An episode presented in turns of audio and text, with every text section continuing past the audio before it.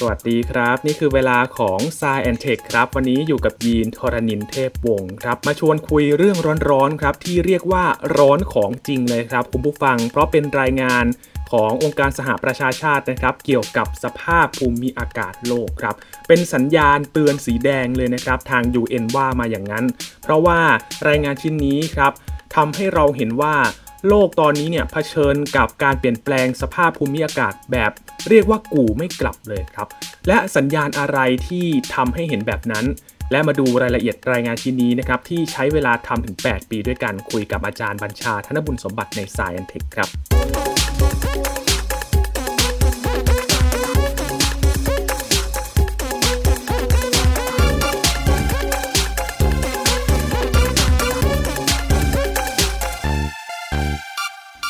รายงานชิ้นนี้นะครับเป็นรายงานของคณะกรรมการระหว่างรัฐบาลว่าด้วยการเปลี่ยนแปลงสภาพภูมิอากาศ หรือว่า IPCC ครับซึ่งเป็น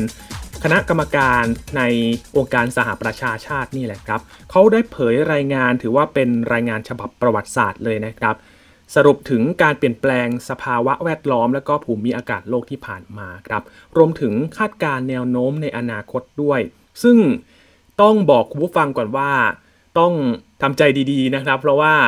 รายงานนี้เนี่ยมันเหมือนกับว่าเรานั้นอาจจะไม่ค่อยมีความหวังเท่าไหร่ครับ ในการแก้ปัญหาโลกร้อนได้ครับ แต่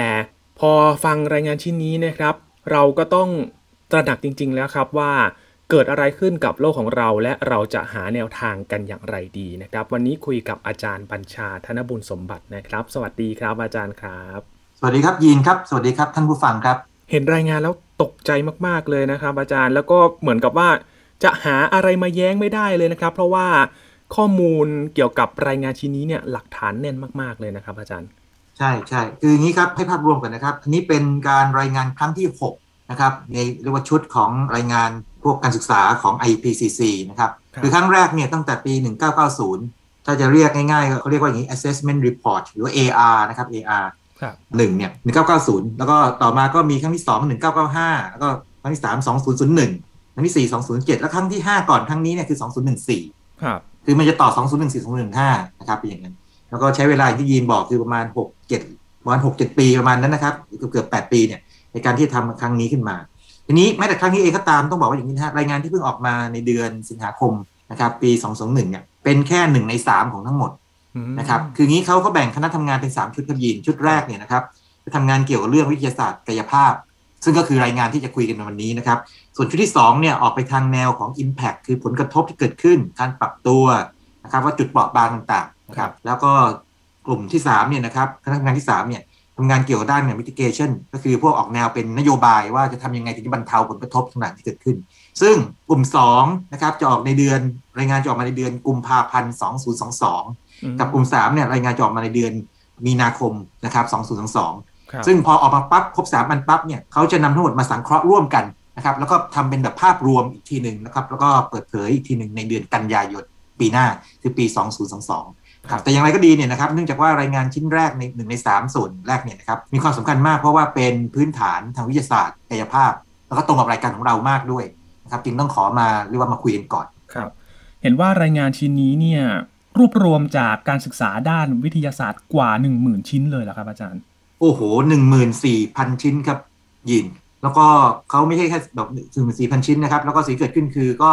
เขาก็ส่งให้กับรีวิวเวอร์นะครับ คือเป็นพวกผู้รู้นะครับใน field ที่เฉพาะทางต่างๆครับ ได้คอมเมนต์มาหมดเจ็ดหมื่นคอมเมนต์ คอมเมนต์ก็แปลว่ามี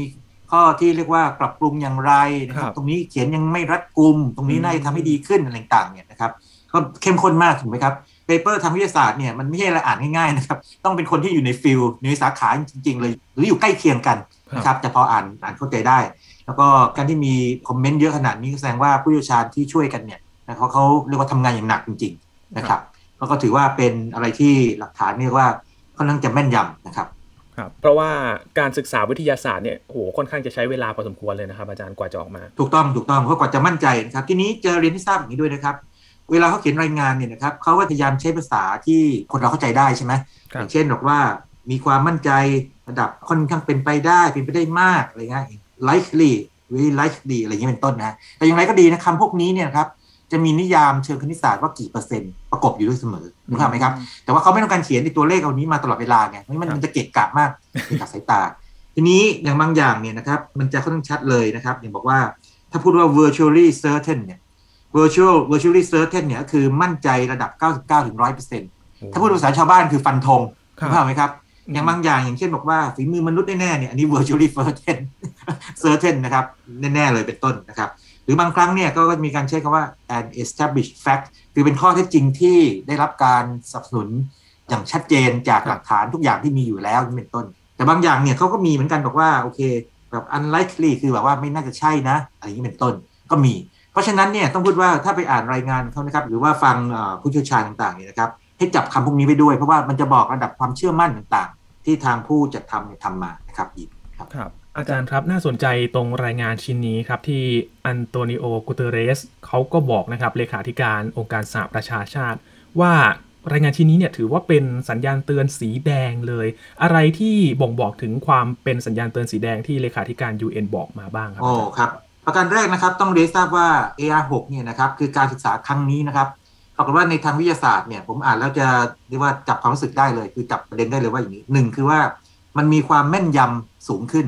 คือสมมติว่าเดิมทีเนี่ยนะครับการศึกษาเนี่ยปริมาณข้อมูลยังยังเรียกว่ามีระดับหนึ่งใช่ไหมเครื่องไม้เครื่องมือก็ยังยังมีจำกัดระดับหนึ่งหรือความแม่นยำระดับหนึ่งนะครับจำนวนผู้เข้าร่วมระดับหนึ่งเนี่ยแต่ครั้งนี้เนี่ยเป็นการที่ว่าเทคโนโลยีดีขึ้น เครื่องไม้เครื่องมือดีขึ้น มีคนเข้ามาร่วมเรียกว่ามากขึ้นนะครับ เพราะฉะนั้นอีกความไม่แน่นอนต่างๆเนี่ยมันจะถูกบีบให้น้อยลง เดิมทีสมมติว่าเคยพูดกว้างๆว่าอยู่ในอยู่ช่วงกว้างเท่านี้นะครับต่อมาก็จะถูกบีบให้ให้แคบลง ก็คือความมั่นใจสูงขึ้น ทีนี้ไม่ว่าจะเรื่องน้ำทะเลสูงขึ้นนะครับการเปลี่ยนแปลงของพวกปริมาณฝนนะครับหรือว่าการที่เกิดภัยแล้งพายุหมุนเขตร้อนต่างๆเนี่ยนะครับหลักฐานมันคล้ายๆว่ามันมีระดับความน่าเชื่อถือเนี่ยสูงถึงสูงมากเลยทั้งนั้นเลยนะครับ ดังนั้นพอมองภาพรวมปั๊บเนี่ยมันก็เลยกลายเป็นสัญญาณสีแดงด้วยเหตุนี้ ก็คือว่า ทิศทางของโลกเรานะครับ ก็คงจะเปลี่ยนแปลงในทิศทางที่มันเกิดพวก extreme weather คือสภาพอากาศที่สุดขีด เช่นคลื่นความร้อนจริงๆเนี่ยที่เราคุยกันมาประมาณสักสองปีเนี่ยที่ผ่านมานี่ฮะมีเรื่องคลื่นความร้อนอย่างน้อยสองสาครั้งนะจำได้ไหมใช่ครับเป็นต้นนะครับหรือว่าอย่างคลื่นความร้อนในทะเล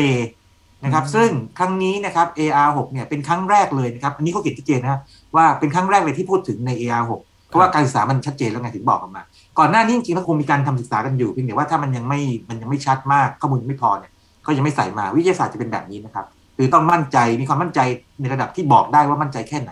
จึงจะนำเสนอออกมานะครับครับ อีกเรื่องหนึ่งครับอาจารย์ที่คงเห็นได้ชัดเจนนะครับ นั่นก็คือเรื่องของอุณหภูมิเฉลี่ยของโลกที่ยินเกริ่นไปว่า มันเป็นเรื่องร้อนแล้วก็ร้อนขึ้นจริง ๆ คืออุณหภูมิเฉลี่ยของโลกมันส่งผลอย่างไรบ้างครับ จากรายงานชิ้นนี้เป็นอย่างไรใช่ไหมคืออย่างนี้นะครับ ก่อนอื่นเลยเป็นที่แน่นอนเลยนะครับ บอกว่าโลกเราเนี่ยนะครับภายในปลายศตวรรษนี้นะครับ ก็คือจริงแล้วก็เหลือประมาณสัก 80 ปี จริงไม่ถึง 80 ปีนะ79 ปีอย่างนี้นะครับนะจะมีอุณหภูมิสูงขึ้นในช่วงอย่างน้อย 1.4 องศาเซลเซียส หรือถ้าแย่มากๆ คืออาจจะมากถึง 4.4 องศาเซลเซียส ทีนี้ทำไมช่วงมันกว้างอย่างนี้ ประเด็นอยู่นี้ครับยิน มันขึ้นอยู่กับมนุษย์จะทำตัวยังไงไง สมมติว่าสมมติว่ามนุษย์ทั้งโลกเนี่ยนะครับ เกิดโอ้โหเกิดการปฏิวัติทางจิตวิญญาณ หรือว่าทางนโยบายคิดได้ผู้นำทุกคนมนุษย์เกือบทุกคนเนี่ยร่วมมือกันเลยโอเค ลดการใช้พลังงานนะครับนะลดการปลดปล่อยไอ้พวกแก๊สเรือนกระจกออกไปนะครับแล้วสามารถมีเทคโนโลยีที่จัดการดูดเอา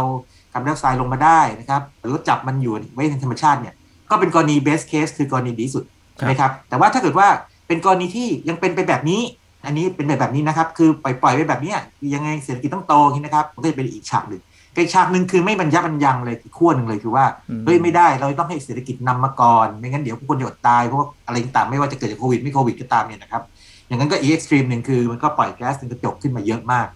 มันก็จะนำไปสู่เรียกว่าถ้าทำได้ดีที่สุดต่อให้ดีสุดเนี่ยอุณหภูมิมันยังเพิ่มอยู่ดี ฟังให้ดีนะครับ ต่อให้มนุษย์ทำดีสุดอุณหภูมิในปลายศตวรรษนี้ก็ยังเพิ่มอยู่เพียงเดี๋ยวจะเพิ่มไม่ถึงกับมากนักนะไม่มากนัก แต่ถ้าเกิดว่าเราไปแบบนี้มันก็จะเพิ่มระดับหนึ่งแต่ถ้าบอกว่าแย่กว่าเดิมแย่กว่าตอนนี้อีก ก็คือไม่ได้คิดเรื่องนี้กันเลยเป็นส่วนใหญ่เนี่ยนะครับ อันนั้นก็คืออาจจะไปที่ปลายปลายข้างที่ร้อนจัดนะครับซึ่งจะนำมาสู่การเปลี่ยนแปลงทางกายภาพเยอะแยะเลยครับ เพราะว่าสัญญาณที่เห็นกันตอนนี้นะครับ จากข่าวนี่มันจะชัดเจนมากขึ้นเรื่อย ๆ เลยนะครับ หลักฐานนี่ทำให้เห็นประจักษ์ชัดขึ้น ทั้งคลื่นความร้อนที่เราคุยกันไม่นานมานี้เอง น้ำท่วมที่ผ่านมาไม่นานนี้เองนะครับ หลายพื้นที่อย่างในยุโรปในจีนเองน้ำท่วมครับอาจารย์ โอ้โห สัญญาณตัวนี้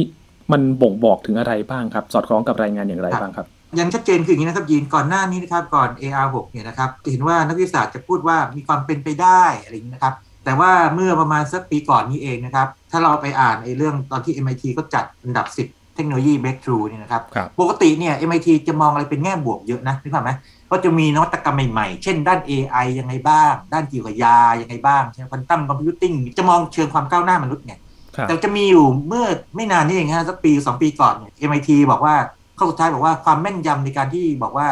ความเชื่อมโยงของการเปลี่ยนแปลงภูมิอากาศที่เกิดจากมนุษย์ เชื่อมโยงกับสภาพเรียกว่าสภาพอากาศสุดขีดครับโดยเฉพาะเรื่องพายุหมุนเขตร้อนเนี่ยชัดเจนเลย แล้วก็ระบุชื่อพายุด้วยซ้ำไปนะครับพายุลูกไหนนะครับจำได้เป็นพายุโซนร้อนในสักอย่างที่ไปถล่มอเมริกานี่เป็นต้นครับครับแล้วก็กรณีของ heat wave นะครับคลื่นความร้อนอันนี้ก็ค่อนข้างฟันธงพอสมควรแล้วว่าบางกรณีเกิดจากนี่จริงๆเกิดจาก climate change จริง แล้วก็เรื่องน้ำท่วม แต่ว่าเรื่องน้ำท่วมหรือเรื่องภัยแล้งเนี่ยอันนี้จะมีประเด็นเหมือนกันคือว่าใน IPCC ฉบับที่6เนี่ยนะครับบอกว่ากรณีของพวกประเภทน้ำท่วมกับภัยแล้งเนี่ยมันจะซับซ้อนกว่าปกตินิดนึงคือว่ามันมีเรื่องการจัดการมนุษย์เข้าไปด้วยเนี่ยยินลองนึกถึงนะครับว่าสมมติว่ามีการสร้างเขื่อนป้องกันมีการจัดการอะไรบางอย่างเชิงนโยบายนะครับไอ้น้ำท่วมภัยแล้งเนี่ยมันก็ถูกบรรเทาได้ถูกไหมครับนะมันจะต่างจากพายุหมุนเขตร้อน ซึ่งมนุษย์ไม่ได้ไปสร้างมันขึ้นมา โดยตรงแน่ๆ แต่ว่าอืมมันเกิดตามธรรมชาติตามเงื่อนไขที่อุณหภูมิน้ำทะเลมีสูง มีสภาพอากาศเป็นแบบนี้มันเกิดขึ้นมา แต่ว่าน้ำท่วมเนี่ยเรามีสิทธิ์ที่จะทำเรียกว่าอย่างนี้ โยกน้ำไปที่อื่นได้อะไรอย่างนี้ครับนึกภาพไหมหรือว่าจัดการแบบผันน้ำอะไรอย่างนี้หรือภัยแล้งก็อาจจะมีการเก็บกักน้ำไว้ใช้ก่อน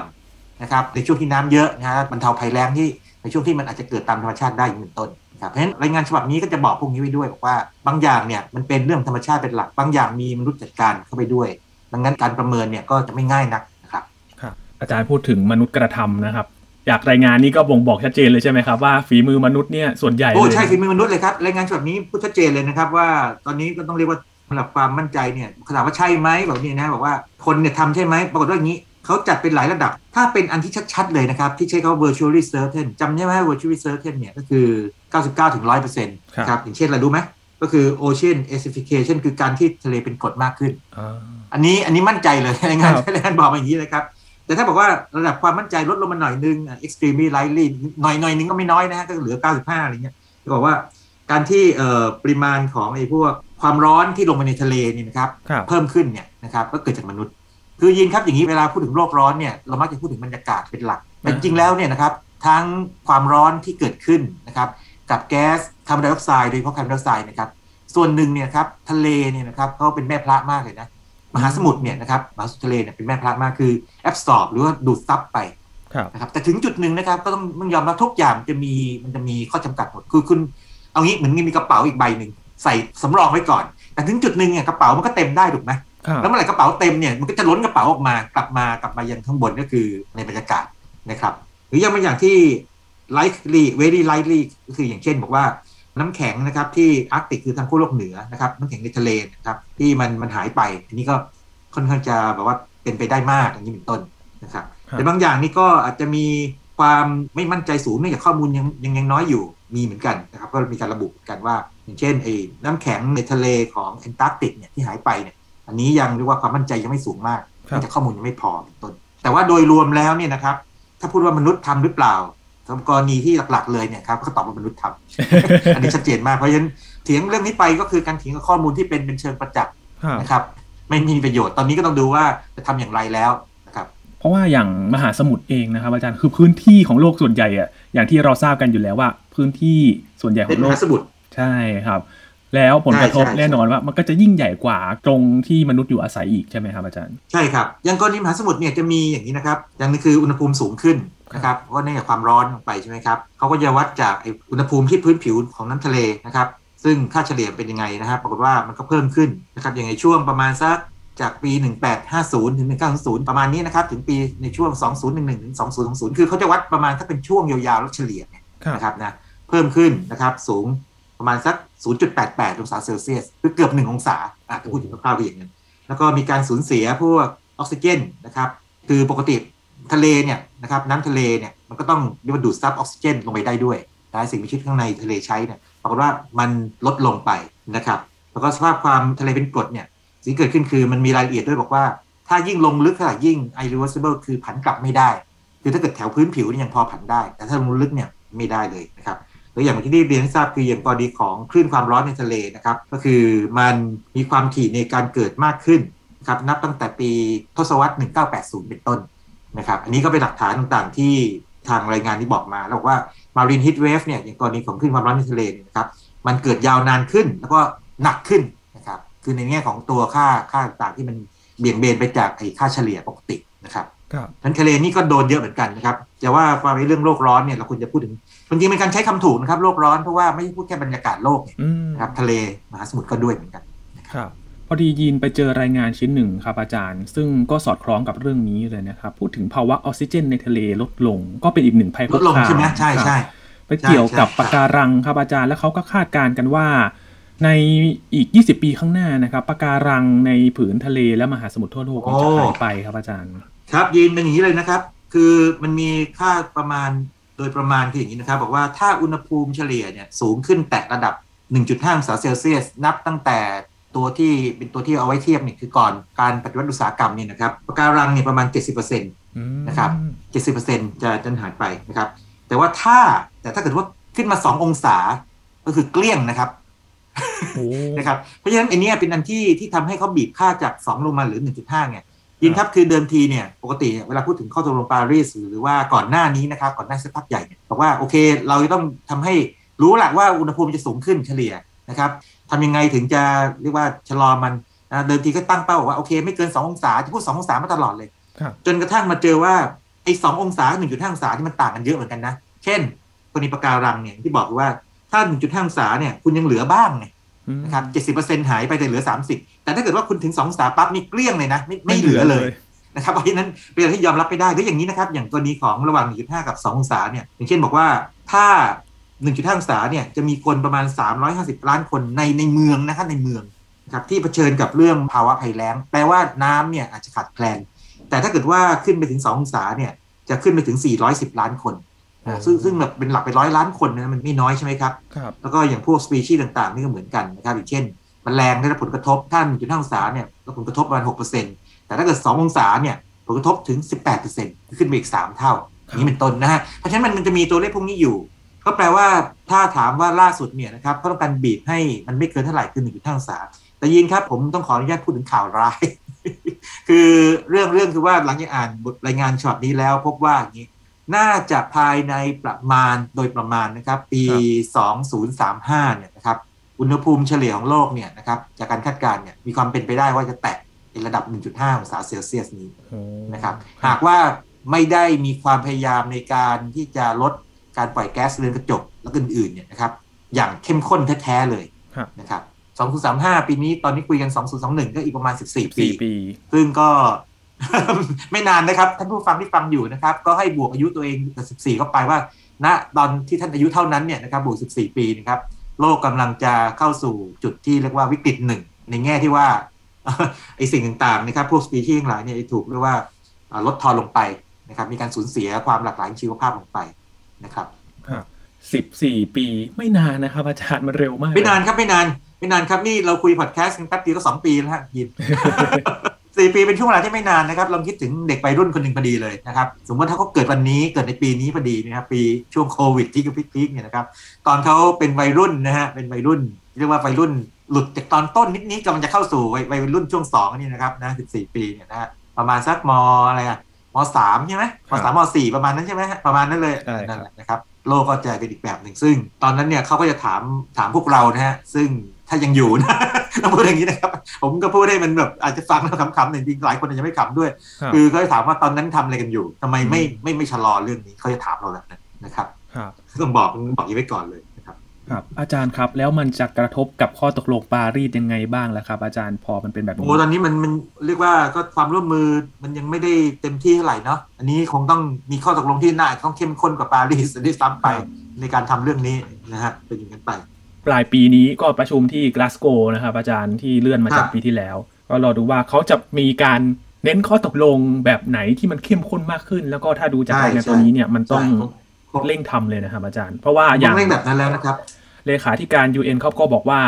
มันไม่ควรจะเดี๋ยวทำเดี๋ยวทำเนี่ยมันต้องเริ่มทำเลย ไม่ได้แล้วครับยินคือใน AR5 คือก่อนหน้านี้นะครับ ก็มีการประมาณกันว่าโอเคอุณหภูมิโลกเนี่ยนะครับเฉลี่ยโลกเนี่ยหากว่าเงินตามเงื่อนไขที่คุยกันเนี่ยนะครับอาจจะอยู่ในช่วงเพิ่มในช่วงหนึ่งถึงหกองศาเซลเซียสทีนี้อย่างนี้ครับพอพูดว่าหนึ่งปั๊บเนี่ยหกนี่ก็ดูน่ากลัวแต่ว่ามันก็เป็นไปได้น้อยหนึ่งมันก็อยู่ตรงกลางนะแต่ว่า ก็หนึ่งปั๊บเนี่ยมันก็ทำให้ชะล่าใจไงยินนึกออกไหมคือช่วงมันกว้างไงผมว่าเอ้ยก็อาจจะเป็นไปได้ไงเราอาจจะอยู่ในช่วงที่มันไม่สูงมากนะแต่ว่าใน AR6 นี่นะครับเนื่องจากการวัดมีความแม่นยำมากขึ้น ข้อมูลมากขึ้นดีขึ้นที่เกิดขึ้นคือมันบีบช่วงความที่ไม่แน่นอนตรงนี้ให้แคบลง มันไม่ใช่หนึ่งถึงหกละนะแต่มันจะกลายเป็นสองถึงประมาณสักห้าอะไรอย่างนี้นะฮะบีบลงมาอีกก็แสดงว่าประกันเลยว่าอย่างน้อยสององศานี่คุณได้แน่ถ้าเกิดคุณขืนยังเป็นอย่างนี้อยู่นี่เป็นต้นนะครับเพราะฉะนั้นเอรายงานฉบับนี้ก็มีความสำคัญในแง่ที่ว่ามันให้ข้อเท็จจริง นะครับที่ประเมินได้นะครับว่าเกิดอะไรขึ้นยินครับยังมีอีกเรื่องด้วยนะครับ คือว่าการเปลี่ยนแปลงบางอย่างเนี่ยมันค่อยเป็นค่อยไปเนาะนะครับมันเหมือนกับสมมติว่าถ้าเราผลักเบาๆของก็ไปช้าๆพักแรงๆของก็ไปเร็วอะไรอย่างนี้เป็นต้นนะฮะแต่บางอย่างไม่ใช่แบบนั้นครับยินที่บางอย่างมันเกิดอย่างฉับพลันอย่างเช่น บอกว่าอย่างนี้ อย่างที่เราเรียนวิทยาศาสตร์ก็บอกว่าถ้าน้ำแข็งเนี่ยนะครับถ้าอุณหภูมิสูงกว่าศูนย์องศาเซลเซียสก็เหลวกลายเป็นน้ำใช่ไหมหรือว่าน้ำเย็นลงก็ก็กลายเป็นน้ำแข็งที่เป็นต้น คือมันเปลี่ยนฉับพลันไงเปลี่ยนจากแข็งเป็นเหลวเหลวเป็นแข็ง หรือเอาง่ายๆเลยการเปลี่ยนฉับพลันคือแบบนี้สมมติว่าเรามีของวางอยู่บนโต๊ะนี่นะครับอยู่ตรงกลางโต๊ะนะเราค่อยๆผลักมันนิดเดียวมันก็เลื่อนไปอยู่บนโต๊ะใช่ไหมแต่ถ้าเราผลักไปที่ขอบสมมติว่าตอนมันอยู่ที่ปิ่นๆที่ขอบนี่นะเราผลักนิดเดียวเนี่ยมันตกลงไปที่พื้นเลย ถ้าเป็นแก้วคือแก้วแตกนึกภาพไหมครับแล้วพอแก้วแตกเนี่ยมันกลับมาไม่ได้ครับยินที่เขาบอกกันว่าแก้วนี่มันเหมือนความรักไงคือแตกแล้วนี่กลับมาเหมือนเดิมยากนะครับอันนี้พูดพูดพูดเห็นภาพนิดหนึ่งนึกภาพไหมฮะก็คือว่าบางอย่างเนี่ยการเปลี่ยนแปลงมันแอบรับคือมันทันทีทันใดคล้ายๆกับ แก้วน้ำอ่าเปรียบเทียบแก้วน้ำที่วางหมิ่นอยู่ที่ขอบขอบโต๊ะ คุณผักมันแม้ว่าจะเบา แต่ถ้ามันมันหลุดจากตรงขอบโต๊ะเมื่อไหร่มันก็ลงไปแตกเลยทำนองนั้นนะครับ แล้วก็แอบรับเชงเนี่ยนะครับ ที่ในระดับที่มีความมั่นใจสูงนี่มีหลายอย่างนะยินนะครับ ยกตัวอย่างบางอย่างดีไหมครับอย่างเช่น นี่เลยเรื่องนี้เลยทะเลเป็นกรดมากขึ้น เรื่องการที่ระดับน้ำทะเลสูงขึ้นนะปรับเชง หรือว่าการที่ออกซิเจนในมหาสมุทรเนี่ยลดลงนะครับ หรือว่าอย่างเช่น แผ่นน้ำแข็งนะครับ แล้วก็ไอหิ้งน้ำแข็งนะครับ ตรงที่แถบขั้วโลกใต้แอนตาร์กติกาเนี่ยนะครับทางแถบตะวันตกเนี่ยนะครับ มันเกิดการสูญเสียไปนะครับนะหรือว่าอย่างบางอย่างเช่น น้ำแข็งนะครับในทะเลนะครับในแถบขั้วโลกเหนือแถบอาร์กติกเนี่ยในฤดูหนาวเนี่ยที่หายไปเนี่ยอะไรแบบนี้เป็น abrupt change นึกออกไหมครับก็คือว่าโอเค ตอนนี้มันดูเหมือนกับมันค่อย ๆ หายไปแต่พอถึงจุดหนึ่งปั๊บเนี่ยมันเหมือนกับที่ผมมาเปรียบเทียบไงคือว่าเหมือนกับแก้วที่วางหมิ่นอยู่แถวขอบโต๊ะไงมันไปแล้วมันไปเลยนะครับไม่กลับมาอีกนะครับ หรือว่ากลับมาได้ยากมากเลยนี่เป็นต้นนะฮะแต่ว่าอย่างไรก็ดีอันนี้ไม่ใช่เกิดทุกอันนะครับนี้ใน report ฉบับ 6 เนี่ยเขาก็จะประเมินเลยว่าอันไหนที่เป็น abrupt change ด้วยความมั่นใจระดับแค่ไหนนะครับ อันไหนใช่แน่ๆอันไหนไม่น่าใช่ก็มีครับ อย่างเช่นอย่างนี้ อย่างบอกว่าปริมาณความร้อนที่อยู่ในมหาสมุทรนะครับที่เกิดจากการที่มนุษย์เนี่ยใช้แก๊สเรือนกระจกใช่ไหมใช้พลังงานต่างอันนี้ไม่ให้รับเชฟเพราะว่าถ้าเราเพิ่มความร้อนหนึ่งหน่วย มันก็ลงทะเลไปสัดส่วนค่าหนึ่งนะครับ คือมันเพิ่มแบบเชิงเส้นเนี่ย เพราะฉะนั้นไอ้รีพอร์ตฉบับนี้เนี่ย มองในแง่ดีก็คือว่ามีความน่าอ่านในแง่ที่ว่าประเมินอะไรอย่างค่อนข้างจะวัตถุวิสัยคือ objective คือตรงไปตรงมา แล้วก็บอกระดับไปด้วย แต่ว่าถ้าเห็นความหมายมันเนี่ย มันคือนิยายสยองขวัญ เรื่องสยองขวัญในรูปวิชาการครับผมใช้คำนี้ดีกว่านะ คืออันนี้ขอพูดตรงๆเลยเพราะว่าเรื่องสยองขวัญเนี่ยเราคงพอทราบเพราะว่าเราอ่านเรื่องผีเรื่องเกี่ยวนักสืบเรื่องฆาตกรรมอะไรเงี้ยมันก็สยองขวัญใช่ไหมแต่มันเกิดเป็นคนเกิดกับบางกลุ่มไงนะครับแต่อันนี้มันสมคนทั้งโลกนะครับ แล้วก็เวลาเขียนแบบวิชาการเนี่ยถ้าไม่คิดอะไรมากเนี่ยก็โอเค อันนี้เพิ่มอันนี้ลดอันนั้นหาย อันนี้เกิดมากอย่างเงี้ยไม่คิดอะไรแต่จริงมันคือผลกระทบต่อเราไงต่อคนต่อเราในตอนที่อายุมากขึ้น แล้วก็ต่อเด็กรุ่นนี้ตอนที่เขาโตขึ้นนะครับเรียกได้ว่าเป็น real world เลยครับอาจารย์โลกของความเป็นจริง real world ครับใช่ใช่เป็นอย่างนั้น ครับยินเห็นตัวหนึ่งครับอาจารย์ที่สะท้อนให้เห็นถึงผลกระทบของการเปลี่ยนแปลงนะครับ ซึ่งก็จะระบุว่าแต่ละพื้นที่ก็จะเผชิญไม่เหมือนกันใช่ไหมครับอาจารย์ ไม่เหมือนกันครับไม่เหมือนกันครับยินมีการลงละเอียดด้วยนะครับ อยู่ในข้อความเสี่ยงนะครับเกี่ยวกับภูมิอากาศนี่ครับในแต่ละพื้นที่ของโลกเนี่ยเป็นอย่างไรบ้างนะครับอันนี้น่าทึ่งทีเดียวนะครับ อย่างในแถบเราเนี่ยนะครับบางทีระบุเป็นแบบกว้างๆว่าเป็นเอเชียก็มี เช่น เอเชียเนี่ยนะครับก็จะ ความเชื่อมั่นปานกลางนะครับ ที่จะเจอกับเรียกว่า extreme precipitation คือฝนที่ตกอย่างค่อนข้างสุดขีดเลยนี่เป็นต้น ในพื้นที่ของเอเชียเป็นส่วนใหญ่นะครับ แล้วก็จะเกิดพวกน้ำท่วมที่มันเอ่อล้นขึ้นมาจากแม่น้ำอะไรอย่างนี้เป็นต้น ในทางเอเชียเขาก็จะมีการประเมินบางอย่างนะครับ อย่างเช่นอย่างนี้บอกว่ายังแถบเอาที่มันแคบลงมาหน่อยที่ใกล้เราหน่อยดีไหมจะได้ฟังแล้วเข้าใจนะ Southeast Asia เราเลยนะครับเจออะไรบ้างครับอาจารย์ไทยกับเพื่อนบ้านเรานี่นะครับนะ บอกว่าเนี่ย มีความน่าจะเป็นที่ว่าไอ้ลมมรสุมต่างๆเนี่ยครับจะมีความเข้มข้นมากขึ้นเข้มมากขึ้น ก็แปลว่าอะไรครับแปลว่าแรงมากขึ้นเนี่ยแรงมากขึ้นก็คือ ถ้าเป็นมรสุมตะวันตกเฉียงใต้นะครับ ก็คือมีมีฝนมากขึ้น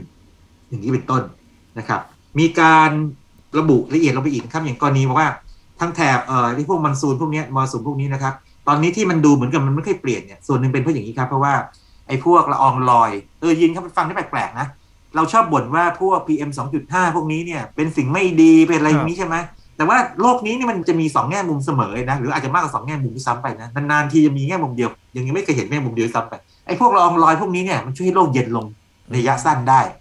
นะครับเออเราเคยคุยกันไปในตอนนั้นไงยีนตอนที่พูดถึงภูเขาไฟระเบิดไงจำได้ไหมแล้วมันปล่อยละอองลอยต่างๆมาเออแล้วบอกว่ามันช่วยให้โลกเย็นลงต้องบางทีเป็นหลายปีเนี่ยถ้ามันออกมาเยอะมากพวกซัลเฟอร์ไดออกไซด์เนี่ยนะครับ แต่ทั้งนี้ทั้งนั้นเนี่ยไม่ใช่ว่ามันเป็นเรื่องดีในแง่ที่ว่าเฮ้ยอย่างนั้นก็ปล่อยพวกละอองลอยมาเยอะๆสิไม่ใช่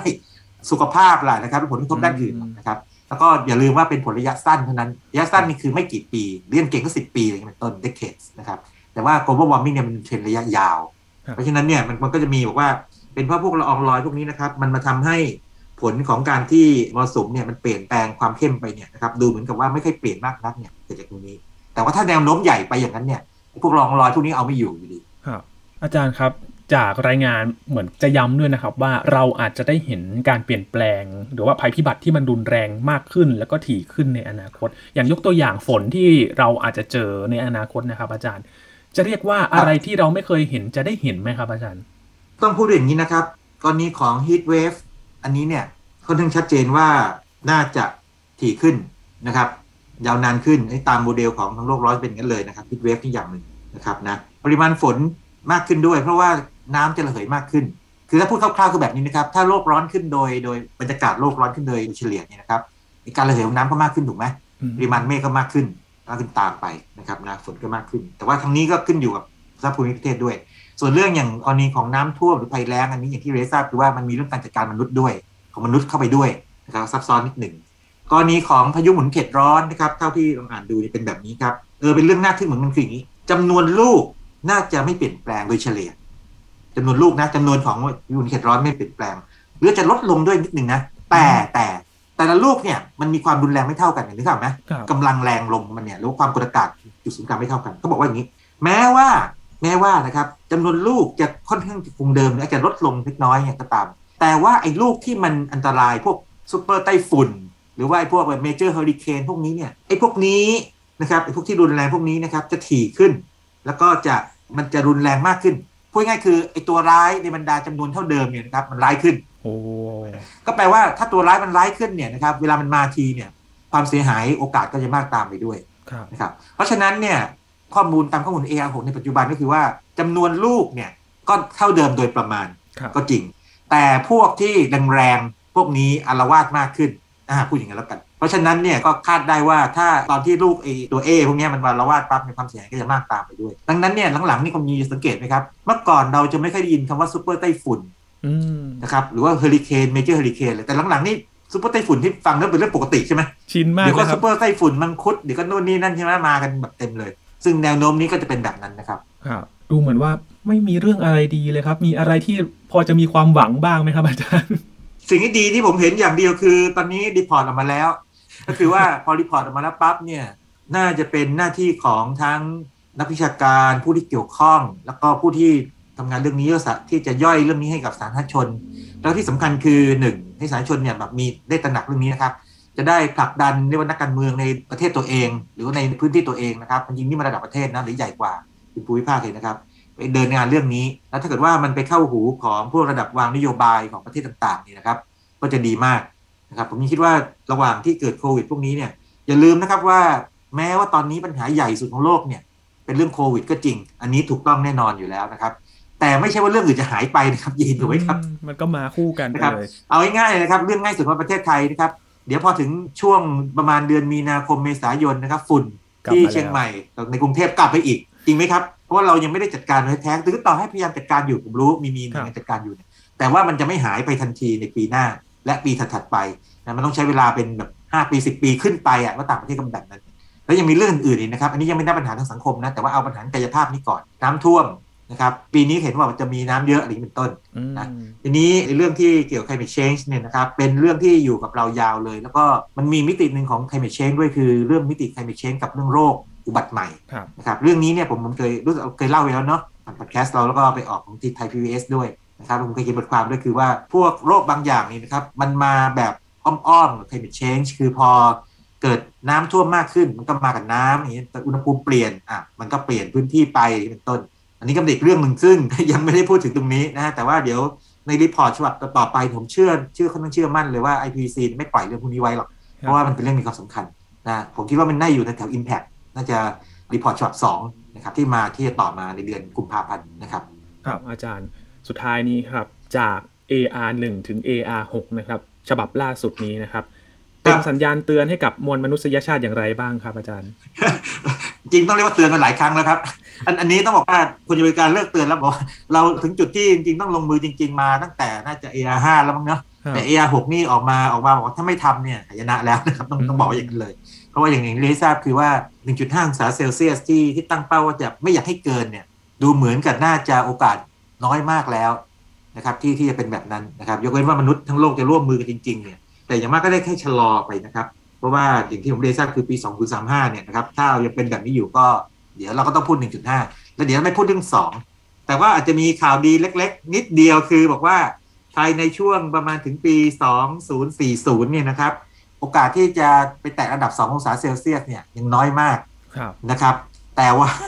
อันนี้ 2040 นะ แต่ว่าถ้าหลังจากนั้นเนี่ยมันก็มีอยู่อีกนะครับเพราะมันก็ต้องไปเรื่อยๆนะครับจริงๆแล้วเนี่ยต้องพูดอย่างนี้นะครับเรื่องโลกร้อนนี่ผมเคยเอ่อเล่าให้ฟังไปหลายครั้งเลยบอกว่า ต่อให้มนุษย์หยุดการปลดปล่อยแก๊สเรือนกระจกวันนี้ หรือว่ามีเทคโนโลยีในการดูดจับออกมาเนี่ยโลกยังร้อนต่อไปนะเพราะว่าที่มีอยู่ที่ปล่อยมาก่อนหน้านี้มันยังอยู่เนี่ยนะครับเพียงแต่ว่าเราเราจะชะลอมันยังไงนะฮะให้มีเวลายืดเวลาขึ้นเพื่อที่ว่าจะได้ปรับตัวกันได้ทันนะครับแล้วก็ไม่ไม่รุนแรงเกินกว่าที่ควรจะเป็นนะครับไม่รุนแรงจนเกินไปนะครับใช้คำนั้นดีกว่าค